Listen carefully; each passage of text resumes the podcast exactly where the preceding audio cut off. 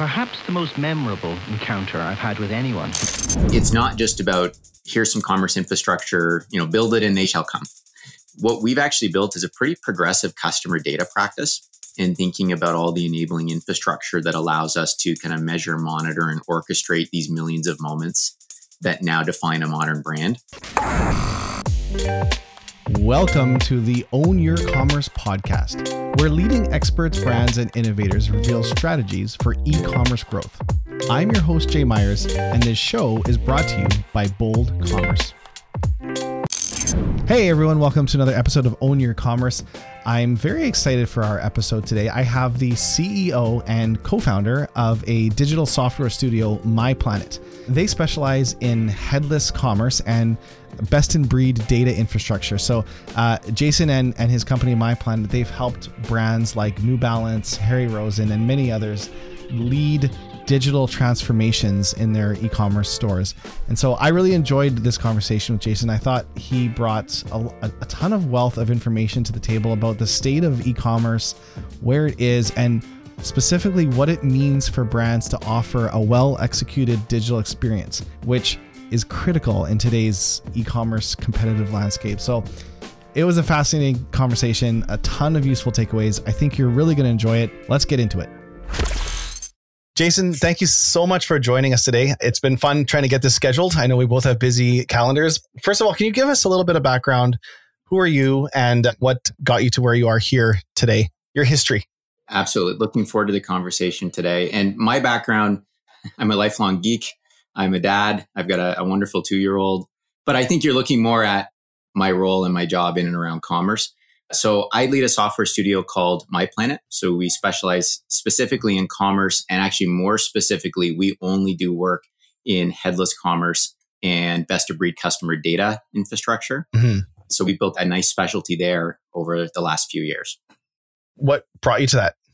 You know, it's a good question because it, it, was a really important inflection point for us as a business going back, I'd say back in 2018. And we've been running the business for about a decade what we found was that that commerce was going in one of two directions, more towards kind of simple branded experiences or things that, that you could run on a platform like a Magento or a Shopify. And honestly, that doesn't really need someone like us. Uh, uh, brands can do more and more of that themselves. So what we found though is there was this very large, very substantial category of very complex commerce use cases. And there's a number of precursors mm. that start to say a, a brand fits in that bucket. And so we really chose to specialize there. Along the way, though, it's tough when you're just dabbling with kind of these headless and best of breed architectures. It's tough to build up the cycles to be good at it, fast enough at it that you've got team members who've seen it before and they're on that project that that customer needs. So we reached this inflection point where we said to actually be great at this, we have to stop dabbling. We've been dabbling for 10 years in different manifestations of this category we've got to go all in on this. This is all we do now. And, you know, we've successfully completed that transition. We've been seeing explosive growth. It's worth it on the other side. But, you know, it was a really defining moment at the time saying, yeah, are we willing to go all in on this? I feel like that's a lot of agencies, I would say, are dipping their toes in the water of headless. That's probably a common position that a lot of, that's kind of, would you say you found yourself in that position and you just jumped right in? It was. We'd we'd see one project a year or two projects a year, or we'd be using APIs a little bit to serve the app. But it just, you know, the next time around, our team said it, those team members weren't available again. The technology had matured a little bit. It was a slightly different vendor mix. And so the odds of risk and the odds that we could actually do it and on our side, actually do it profitably, we found we weren't quite cracking over that. And I suspect a lot of other firms in our space are in the same spot. So we went all in, and, and that included a set of productized investments and data and IP investments to really play well in this space and kind of stake out a claim mm-hmm. as a specialist here. You don't have to go to a Deloitte or an Accenture for some of these replatforms. There are specialists who are more a couple hundred people, large enough to take this on, entirely specialized in this use case. Interesting.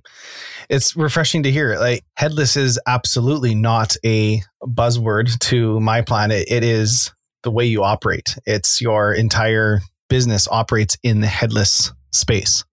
Absolutely. So, you know, if you think of from the moment that a team member is joining our team, we've got a whole university program that we run them through. We actually mm. have a set of pre-written starters and IP for the most commonly integrated systems that we see. A lot of them are members of something called a MACH Alliance, which I, you've yeah. actually joined recently as well.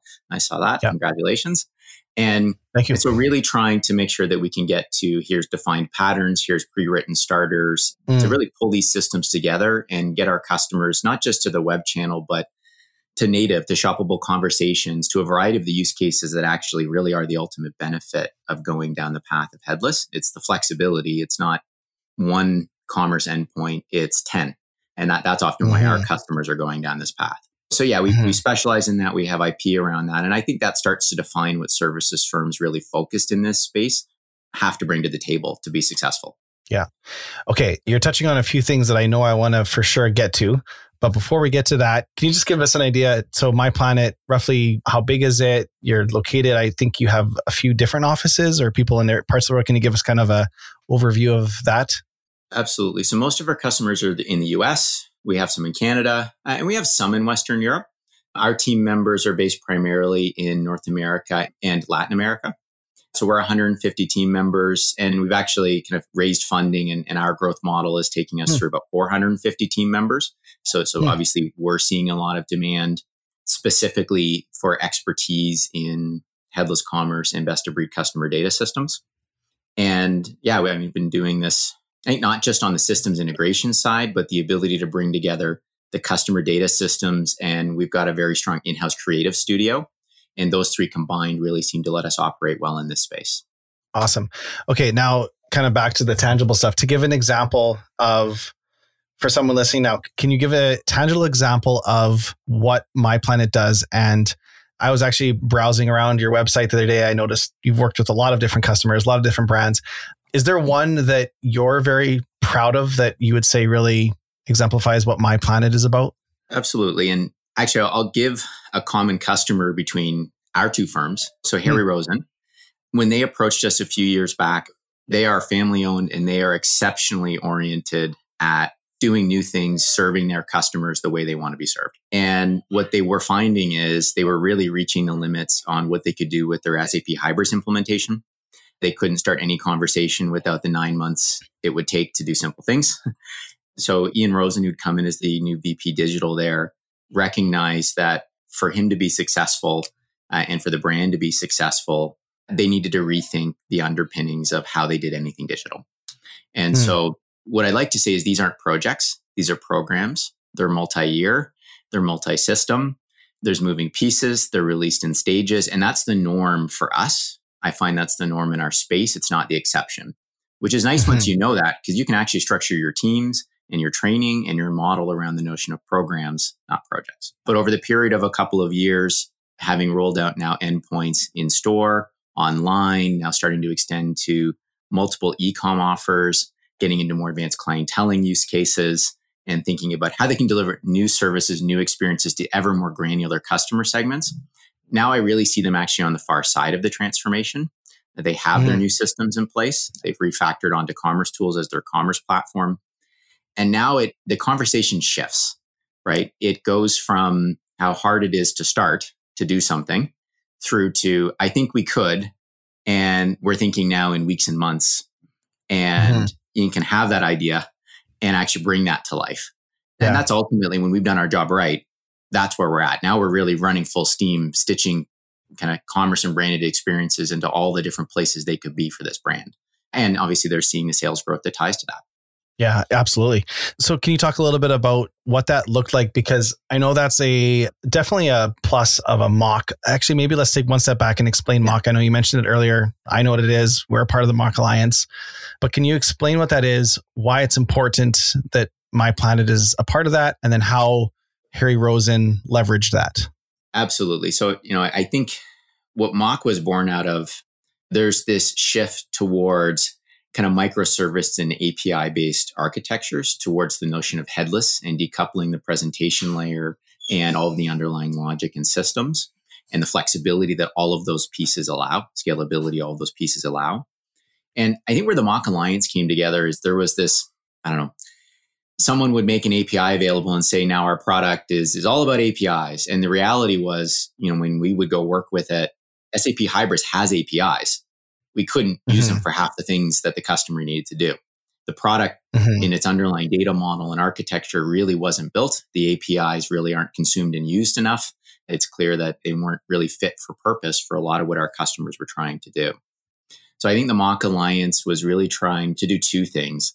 It's encouraging certain minimum standards in how products are architected and what you can actually like truly do they have the flexibility that you want to do anything and everything you might want to do. And then the other part is I think bringing together that ecosystem so that these systems, you know, the vendors are going out of their way to make them interoperable with each other, to think about that upfront and productize that in advance for their customers to be able to kind of connect that like-minded group and this ecosystem of vendors as this space advances. And we really have seen it going into this tipping point over the last, I'd say in particular year, where it's gone hmm. from early adopters to the early hmm. majority. We see brands now that I don't think would have looked at it two years ago. The ecosystem, it wasn't as proven. And now all of a sudden, you know, it's becoming something that's tipping into the mainstream. And that's exciting. Yeah. That's that curve of every new idea. Early adopters, yeah. mainstream. I forget the exact curve, but we've broken out of that early adopter stage for sure. Yes. And where MACH has done a good job is they're not just looking at SaaS vendors and kind of software yeah. vendors. They are also looking at the full ecosystems. So that includes systems integrators and service providers. Yeah. So yeah. for SIs like ourselves who are in that ecosystem, they're looking for minimum bench a number of proven projects. They're looking to see that you've got the focus that if a customer comes to you, that they're not just getting whoever was available and who probably have never seen headless or this architecture before, but they've seen it before. It's proven the company has processes around it. So they set a real minimum standard for service providers in the space too. Uh, that, that's part of what you can look at with MACH Alliance members on the systems integrator side. Yeah, I appreciated that when Bold became a member, there was a deep technical dive into our software and our to validate that it would fit the MACH framework. So yes. If a company is in there, then they have to meet that certain level. So microservices, API first, composable, and headless is what MACH stands for. And then back to Harry Rosen, which is kind of a cool example of a commerce brand that leverages that. Can you talk a little bit about how you approached their stack, if you want to call it that, or composed it because you didn't obviously replatform them. It was a program. What did that look like for them? Absolutely. So, you know, part of what we do is we're coming in and helping our customers understand what a path looks like to get to a MACH architecture.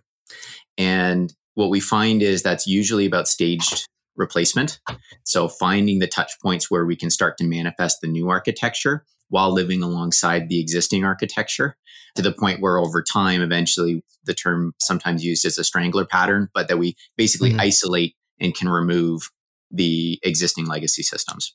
And this is a very real, like this is the norm for us, but it's hmm. tough. These systems generally have 10, 20 or more years of entrenched inclusion in a customer's business operations, in its teams, in all the channels it sells in, the business logic that's been baked into that over time or built around it over time. And so one of the first things that we tend to do is actually work through what's the feasible plan. So, you know, the nice thing is you start to see these patterns more repeatably. It's very common that we're seeing customers coming off of Oracle ATG, coming off of SAP Hybris, coming off of bespoke custom systems that they're maybe they've moved beyond what a Shopify or Magento can handle for their business. There's complexity that's come in their business where that they've outgrown that. So we see some of these patterns. We can then usually help our customers work through what that roadmap looks like. And then we start to look at, yeah, where do we start to manifest first kind of composed sets of these new systems? So in the Harry Rosen use case, it was actually an in-store clienteling application called Herringbone and there were essentially kind of lay down and clienteling features that had commerce and product elements to them that would be mm. sent out. And we could start to use that as first manifestations of the new commerce system and, and product data infrastructure we'd put into place. It, then, of course, that was fortunately done pre pandemic.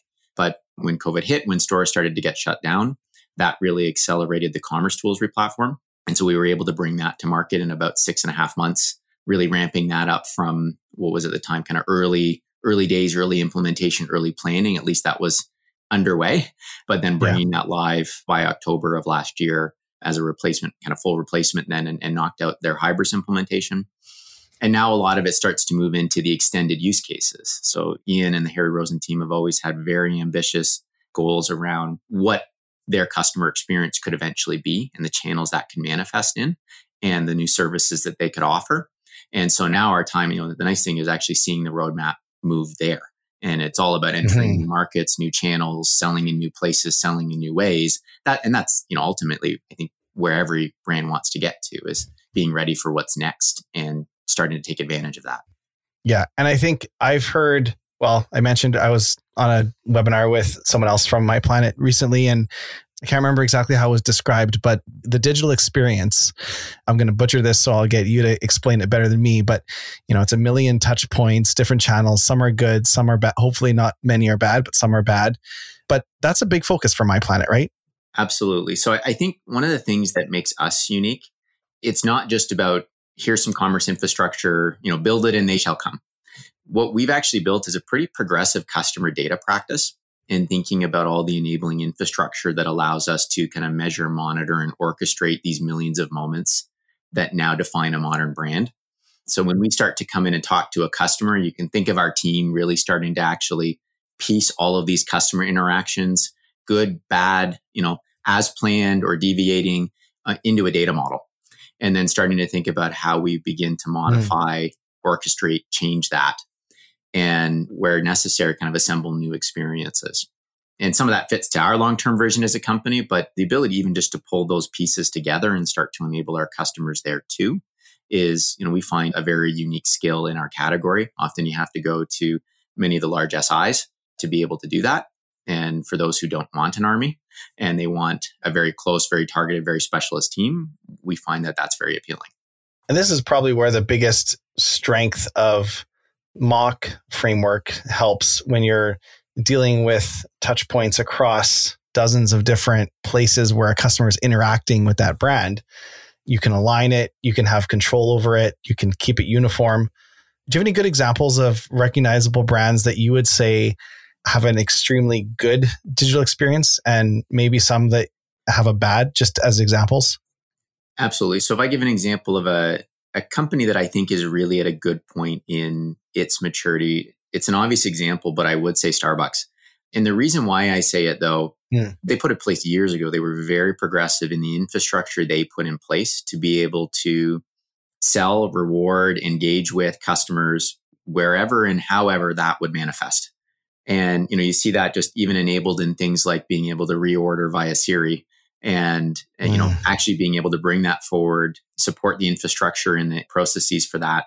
But what I like in that use case is they're really focused on bringing their model to consumers as they want it.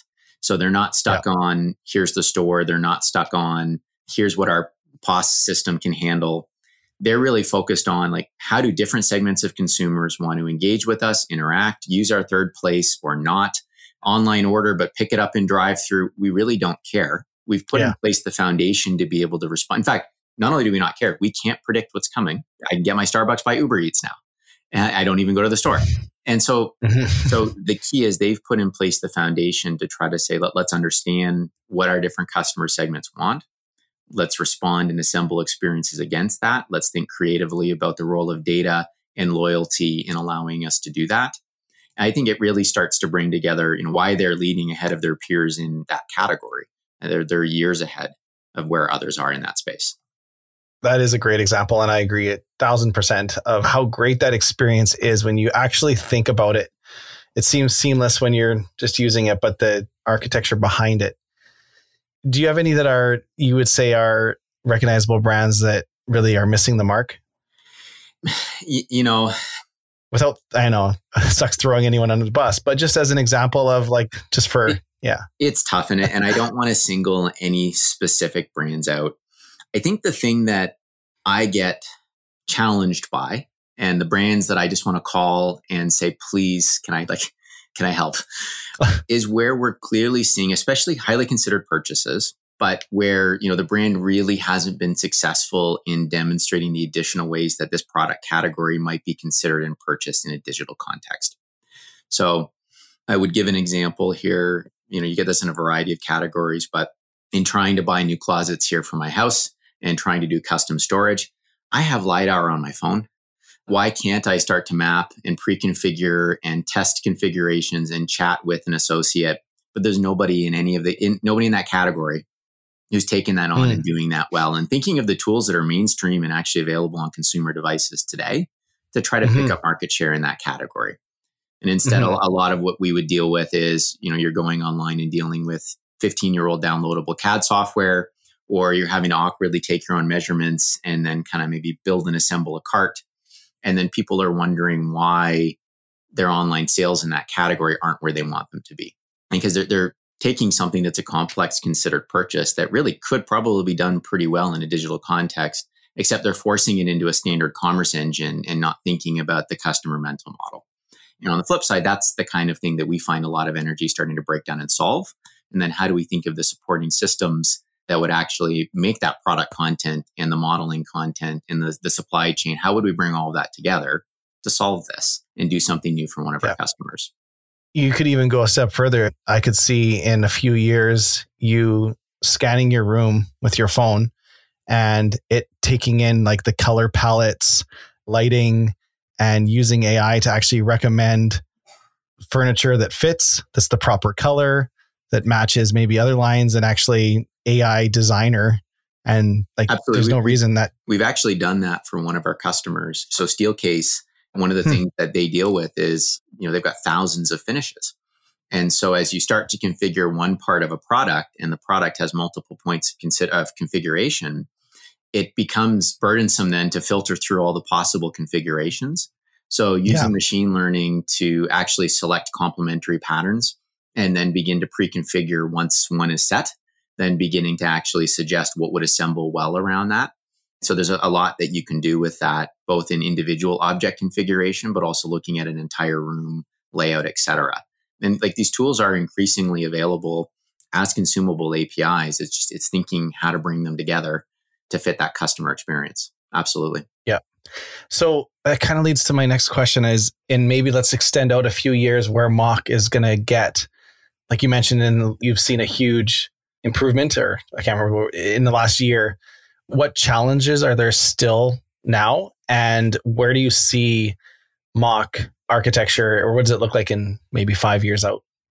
You know, I, I would say the MACH, not just the architecture, but the ecosystem behind it has really matured night and day, even in the last 12 months, especially 24 months, in terms of how well the commerce and order management and kind of authoritative data around inventory and customer data all comes together.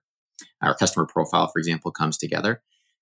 That information pre integrated and all the vendors focused on that really kind of playing well together seems to run quite well.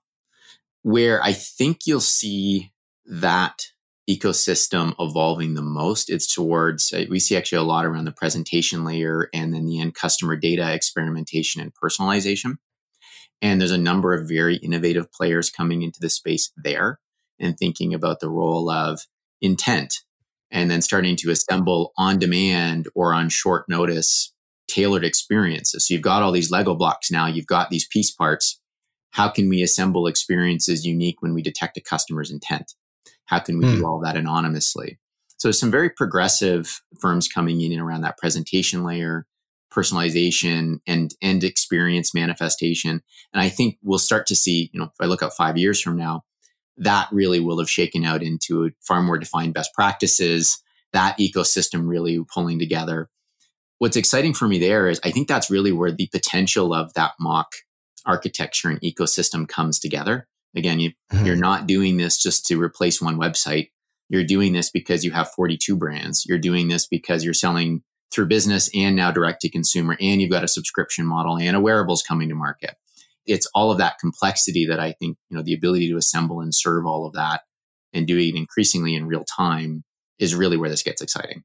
What do you say as you were saying this? It, something just dawned on me. I was reading just as we're recording this. This episode will air in a couple weeks, but yesterday was a Modern Commerce Day event. Yeah, and I was reading through. I think it was LinkedIn post, and one of the comments on it was something to the extent of, oh, great, now I'll have 27 microservices to manage instead of one or something.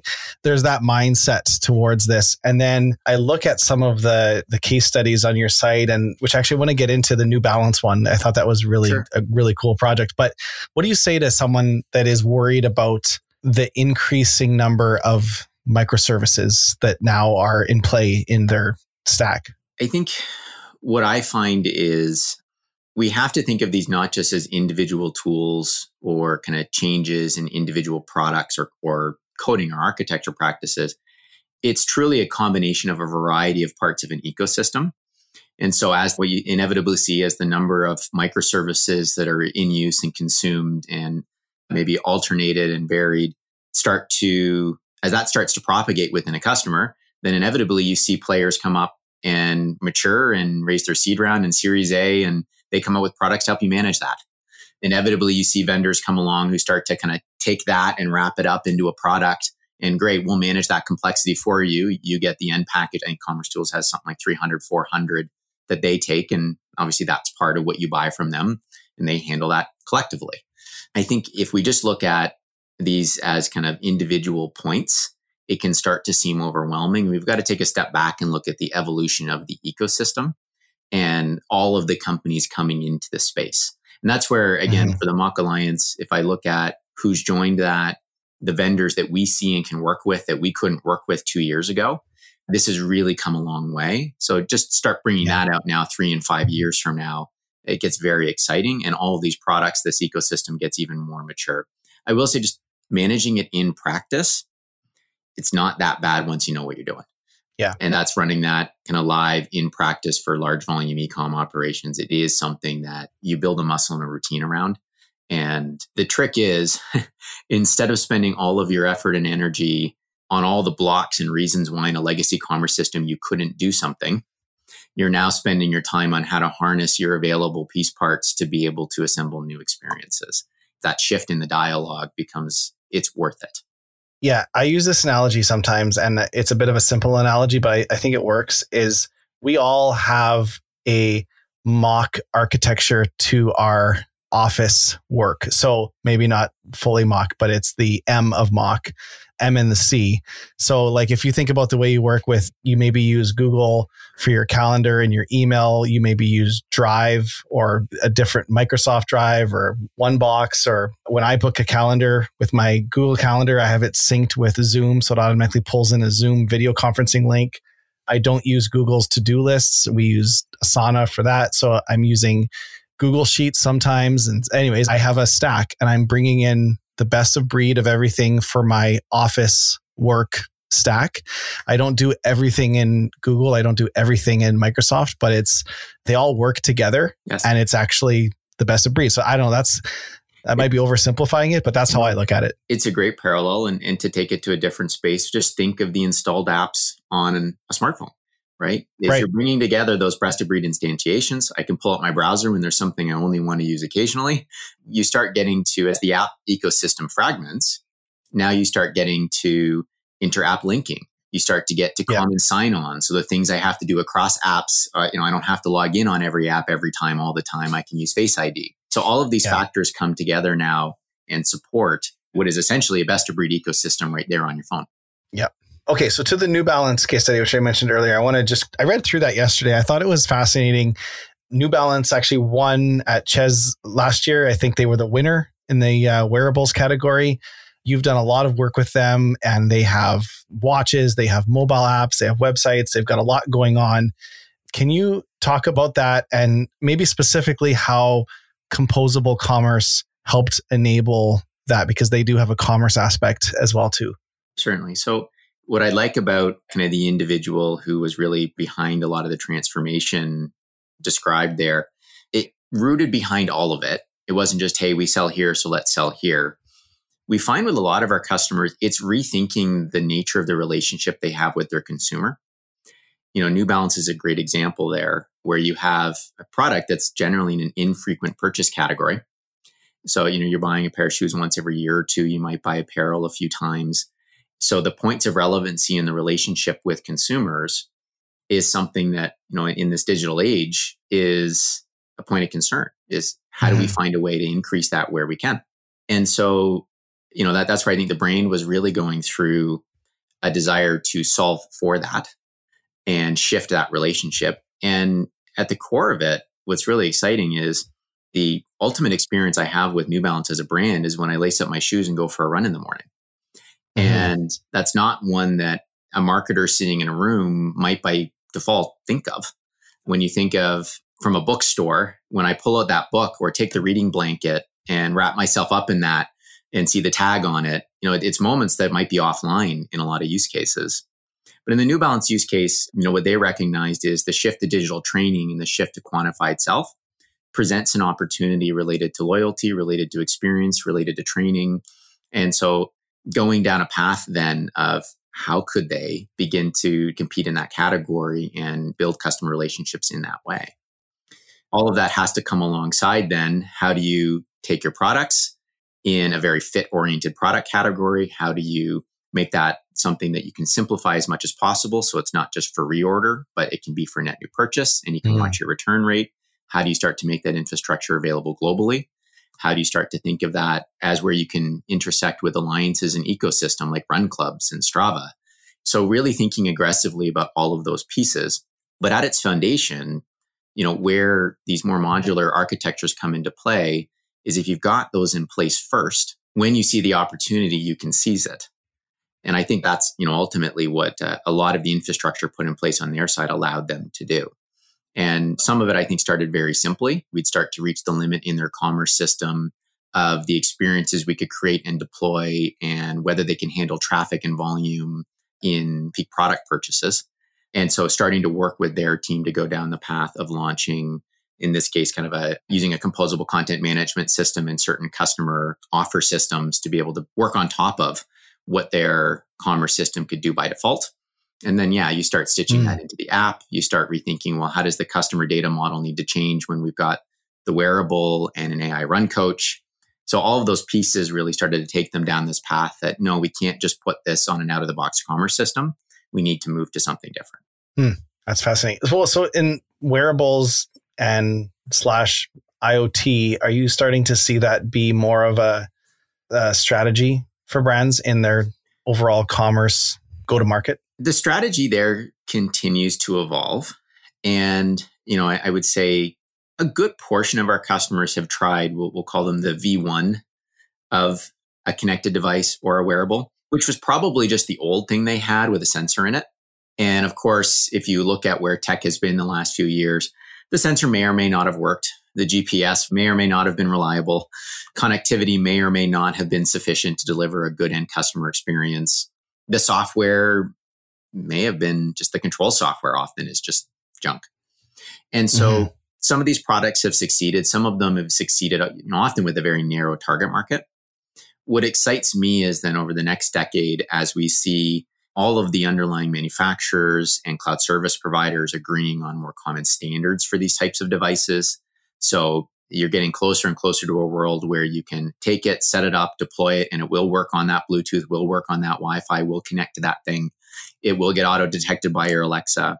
So as we start getting to, I think, Gen 2 and eventually Gen 3 of these devices, I think we'll start to see more success. But the thing that has to come alongside it you don't just take the old model and put a connectivity on it. So my wife is a teacher and she's been adapting, for example, to teaching from home. So if I give a parallel there, teaching students remotely right now is very difficult and requires a couple hours of her prep time every day because she's got to take her offline curriculum and put it online and then figure out how to give alternates to students who can't even be required to have a ruler at home because mm. no one planned to doing school from home right now. Here's your link for an online ruler hold it up to your laptop. Mm. But while that's tough, it's because we've taken an old model, the offline curriculum, jamming in a Google Meet, and good luck. Versus you see startups out of the US who are building digital first curriculum meant to be modular and shared amongst many classrooms. So it offloads the burden. They're meant to actually use real student progress to automatically tailor learning plans with teacher curation. And those portfolios of curriculum can be collectively curated. And so you start to then modify the model to be appropriate to what you can do now with this new tech. And I think that the next generations of connected devices will start to allow that where we'll start to build services, branded experiences, of which a connected device is just one part of it. So, one of our customers who's in the cookware category and starting to look down the, the examples of, well, what does it look like if food subscriptions are tied in with the device? How do you tie that in with shopping? How do you tie that in with automatic control from an Alexa show unit? So, when we see all of that come together, that's where you really start to unlock new services. It's not just about a device with an on off button. Yeah, it does seem a little bit like the hopes that we all had with a connected home five years ago haven't fully come to fruition yet. You know, the fridge that reorders for itself and the cupboards that know when you're out of coffee and that concept. If you were dropped into a point in time to your school point, would school be what it is right now? Or is that because it's a uh, hundreds of year old institution that we've been slowly adapting? But if we came in today with the technology we have, would there even be schools or would it be completely self learning with facilitators and completely remote or and that's the way I think we need to look at it. Absolutely. Now we're asking the big questions, Jay. Now we're really going down. Uh, uh, we're going into big thinking here. We've started with commerce. We're reinventing education now. Yeah, you know, there's education, there's real estate, there's a lot of industries that seem very what did Ford say? If we would have given people what they wanted, we would have made a faster buggy or a faster horse. Or that's the way the human mind thinks. It's we're iterative and we're actually better at editing than we are at creating. So we edit what we have and we just constantly improve it. But you know, that's why I'm always admired well, you, by go ahead. You raise a really interesting point there. And, and it's one of the things that I think is one of the our more progressive customers, those who are thinking very aggressively about their digital experience, understand one thing. And it's that commerce in five and 10 years isn't going to look like commerce as we perceive it today. So same thing, e-commerce in its original instantiation, you know, we think of as a buy button in a shopping cart and everything ends there. And our most progressive mm-hmm. customers, you know, you look at a Petco, for example, in the US, they already offer in-store services around grooming that brings people in. There's obviously purchases tied to that. When you come in to get your food, you're more likely to go for grooming. They've seen the intersection of this but they're thinking even more mm-hmm. broadly. Mm-hmm. It's about broader pet health and life. And so they're now getting into, they've actually bought veterinary chains, entire veterinary chains. So starting to think about the full mm. data and service picture around a pet's life and health, starting to think about the interactions you have with that pet day to day. And all of that starts to unlock a, a combination of services and physical product commerce.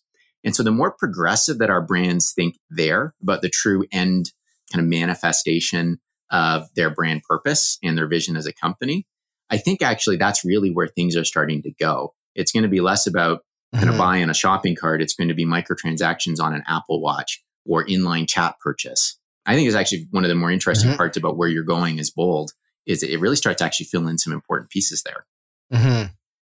So where do you see? I often do this. I often just sit and I try to think like, everything is crystal clear in hindsight, you know, and we look at where we are today versus I remember I launched my first online store in 1998. And I remember at the time, a lot of stores actually looked like a real store because there would be like aisles and you would have to click on the aisle. You know, then eventually people got rid of like, no, this doesn't have to look like an online store, but it still feels like an online store. There's categories, there's collections of products, there's a home page, there's like you come in, you're greeted with an offer, and it's still a store. But there's going to be in five or 10 years, we're going to look back and that's going to look very dated. How do you think we're going to be shopping, or is it even shopping in 10 years? So I'm, I'm going to maybe start somewhere. Let's think from the brand perspective on that one. What we're seeing is that our customers are typically supporting three to seven different commercial go to market models. So, one of the first things I would clarify too is, is it's not an A to B for most modern brands. I sold in store and now I sell online. The reality yeah. is it's having to support multiple, often for the preferences of different subsets of your customer segment, and then hybrids of them. And I think that's an opportunity. It's a challenge, but that seems to be the reality going forward. There's multiple commercial models, multiple ways of buying, selling, and bringing your product to market, multiple channels, multiple sub brands. All of this is the reality for many of at least our customers, again, in, our space, these more complex commerce use cases. But I think that's if you flip it around from a consumer perspective, you start to use your imagination on how you want to buy and consume with something should be increasingly possible and seamless and someone's going to serve that. And so do yeah. i want my car on a subscription? Do i want uh, you know commercetools loves to work through their audi add-on features functionality right yeah, where they, they ship the car with everything in it and just it has heated seats in the seat. You just can't have it unless you've bought that as an add-on. But you got the car at a more affordable price point and just add what you want. So they start to you look at flexibility on how you can bring things forward, the models in which it can be sold under. I mean, Audi in the US now is uh, you know offering options which roll in insurance and a number of other points of, of ownership around a vehicle. And you don't mm. have to worry about any of that. Or you go all the way to rideshare. I want it on demand. And i just want it for a few minutes at a time. You know eventually you'll be able to get that with a driver or without a driver. And so you can start to have a lot of fun around that. And there's going to be more and more companies that start to serve all these varieties of models so that consumers can get what they want, when they want, and how they want to pay and procure it.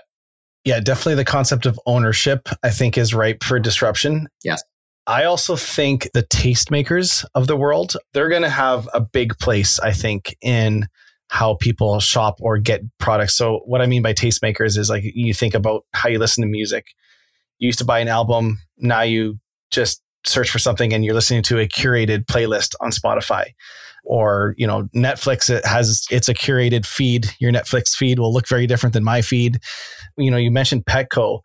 The amount of data that petco has on you your dog how old your dog is they can give probably the best experience of what products you need when you need it better than you even know your own dog. And there's going to be this layer of curation i think that lays between you know and it might just be as simple as I don't want to buy food. I want to buy what this person buys. So, like if there's a, a fitness person or a healthy person or whatever, vegan person, I'd rather be curated by his food or this person's style of clothing. So, and I think technology could play a big part in that. It might also be a combination, a mix of both. But I think the way we're seeing it with music and we're seeing it with digital goods, I think we're going to start seeing it across the board with physical goods too. That's my wild prediction. Absolutely. And you know, it's also one of the things that, again, our customers are trying to accommodate for is then the channels and the ways you sell and ways you engage with these communities, with these marketplaces, with this content that products can be sold and distributed and kind of merchandised alongside, they change and they change so rapidly. And how do you ever keep up? And so that that's yeah. just you know one more part of why some of these architectures can be favorable. One of the things that I would say too, there's the notion of curation through kind of tastemakers. I think that when we talked about where the MACH Alliance is, is going and just where we see customer data going, increasingly the tools are becoming available to do this curation, but do it in a way that's not creepy. Because often when I'll go down mm-hmm. a path of explaining this wonderful just for me world, and on some fronts, the way we think of the way customer data is collected and handled today, that's terrifying right? You've got all of this information on me, my pets, my pet's health. That's terrifying if used the wrong way. But what we're finding is really powerful is the infrastructure and the standards and the regulation are coming together to do it, to do it entirely anonymized and to get it right, or to do it to a very high standard of how that data is collected and held. And if you think yeah. for most brands that push towards anonymized I think is actually a good thing. There's only a small portion for most brands of their customers who actually log in and become known, who provide an email and become known. So marketing strategies that rely heavily on that immediately are only addressing anywhere from, you know, 5 to 40% of a customer base. And everyone else gets the one size fits all. But the reality is it's coming online now the ability to be able to do this where you can handle the vast majority of customer cases in an anonymized fashion and I think that's very exciting. I think that's ultimately better for brands and better for consumers. Yeah, I think so too. Okay, before we run out of time, I want to jump into our lightning round questions. Ooh. Where uh, I don't know if you had a chance to read through them or not, but I asked the same questions to every guest, and one day I'll one day I'll compile them all in a blog post of some sort. But uh, are you ready? Let's do it. All right. What's the biggest mistake in e commerce or mistake you've seen other people make? You know, it's fragmented systems. It's these new channels, these new business models, these new systems, and companies just start snapping on new systems, new workflows, and they don't think about it as like each one incrementally isn't so bad, but now all of a sudden you got 12 of them. Yep. And so that's where just thinking intelligently upfront about this curated set of core services that will sustain all the different places a business will need to sell and engage over the coming years. It's so tough to do it midway once it's too late. Uh, so I think just the time upfront to think about that proactively, that that would be the biggest yeah. thing I could encourage. It's yeah. not a sexy answer, I'm sorry, but it, it is. No, it is it's good. it's it's a good one. Do you have a pet peeve when you shop online? Oh, why can't my payment information be saved? Why can't I just say, please buy that? And then it's done and delivered. So please, the more you can keep solving that with the Bold team, thank you. Thank you. Thank you. We're on it. Yes. What's your uh, shop at staples.ca? I know they've done a really good job with it, but uh, yeah. yeah, that's a big focus of ours. What's your favorite thing about your job?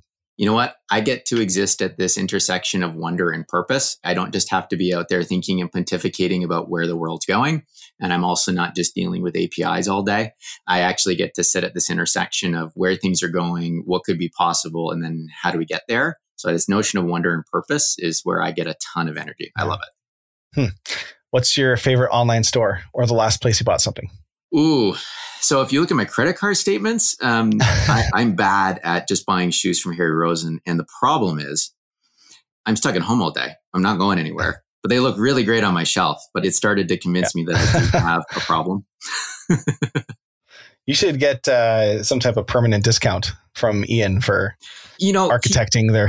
I like to say that he pays us, so I probably shouldn't be uh, trying yeah, to fair enough. squirrel away at a pair of shoes. Uh, that's, that's, no, I know, I'll, I know. I'll support those who support us. Absolutely, yes, I agree.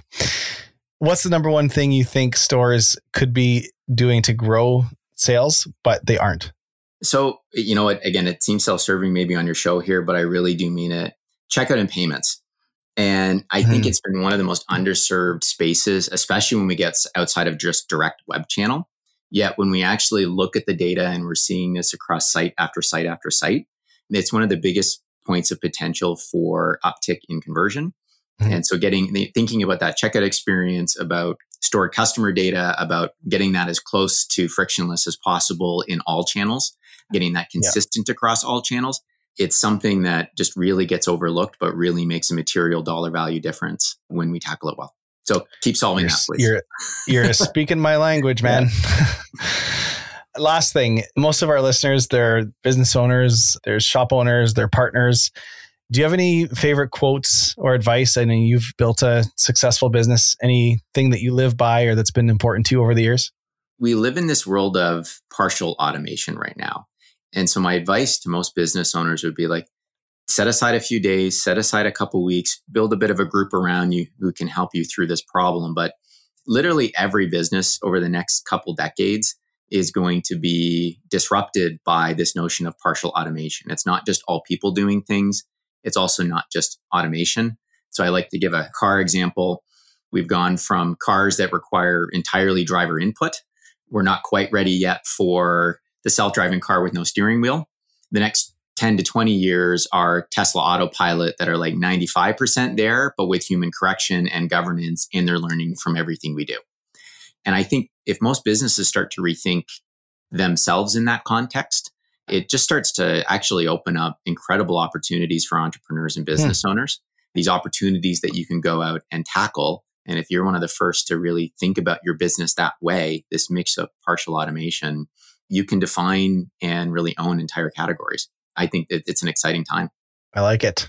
Jason, thank you so much. This has been a really good conversation. I could go on, but I we're out of time. and uh, where can people go to either follow you? Are you active on any social platforms, or and then you want to give your website?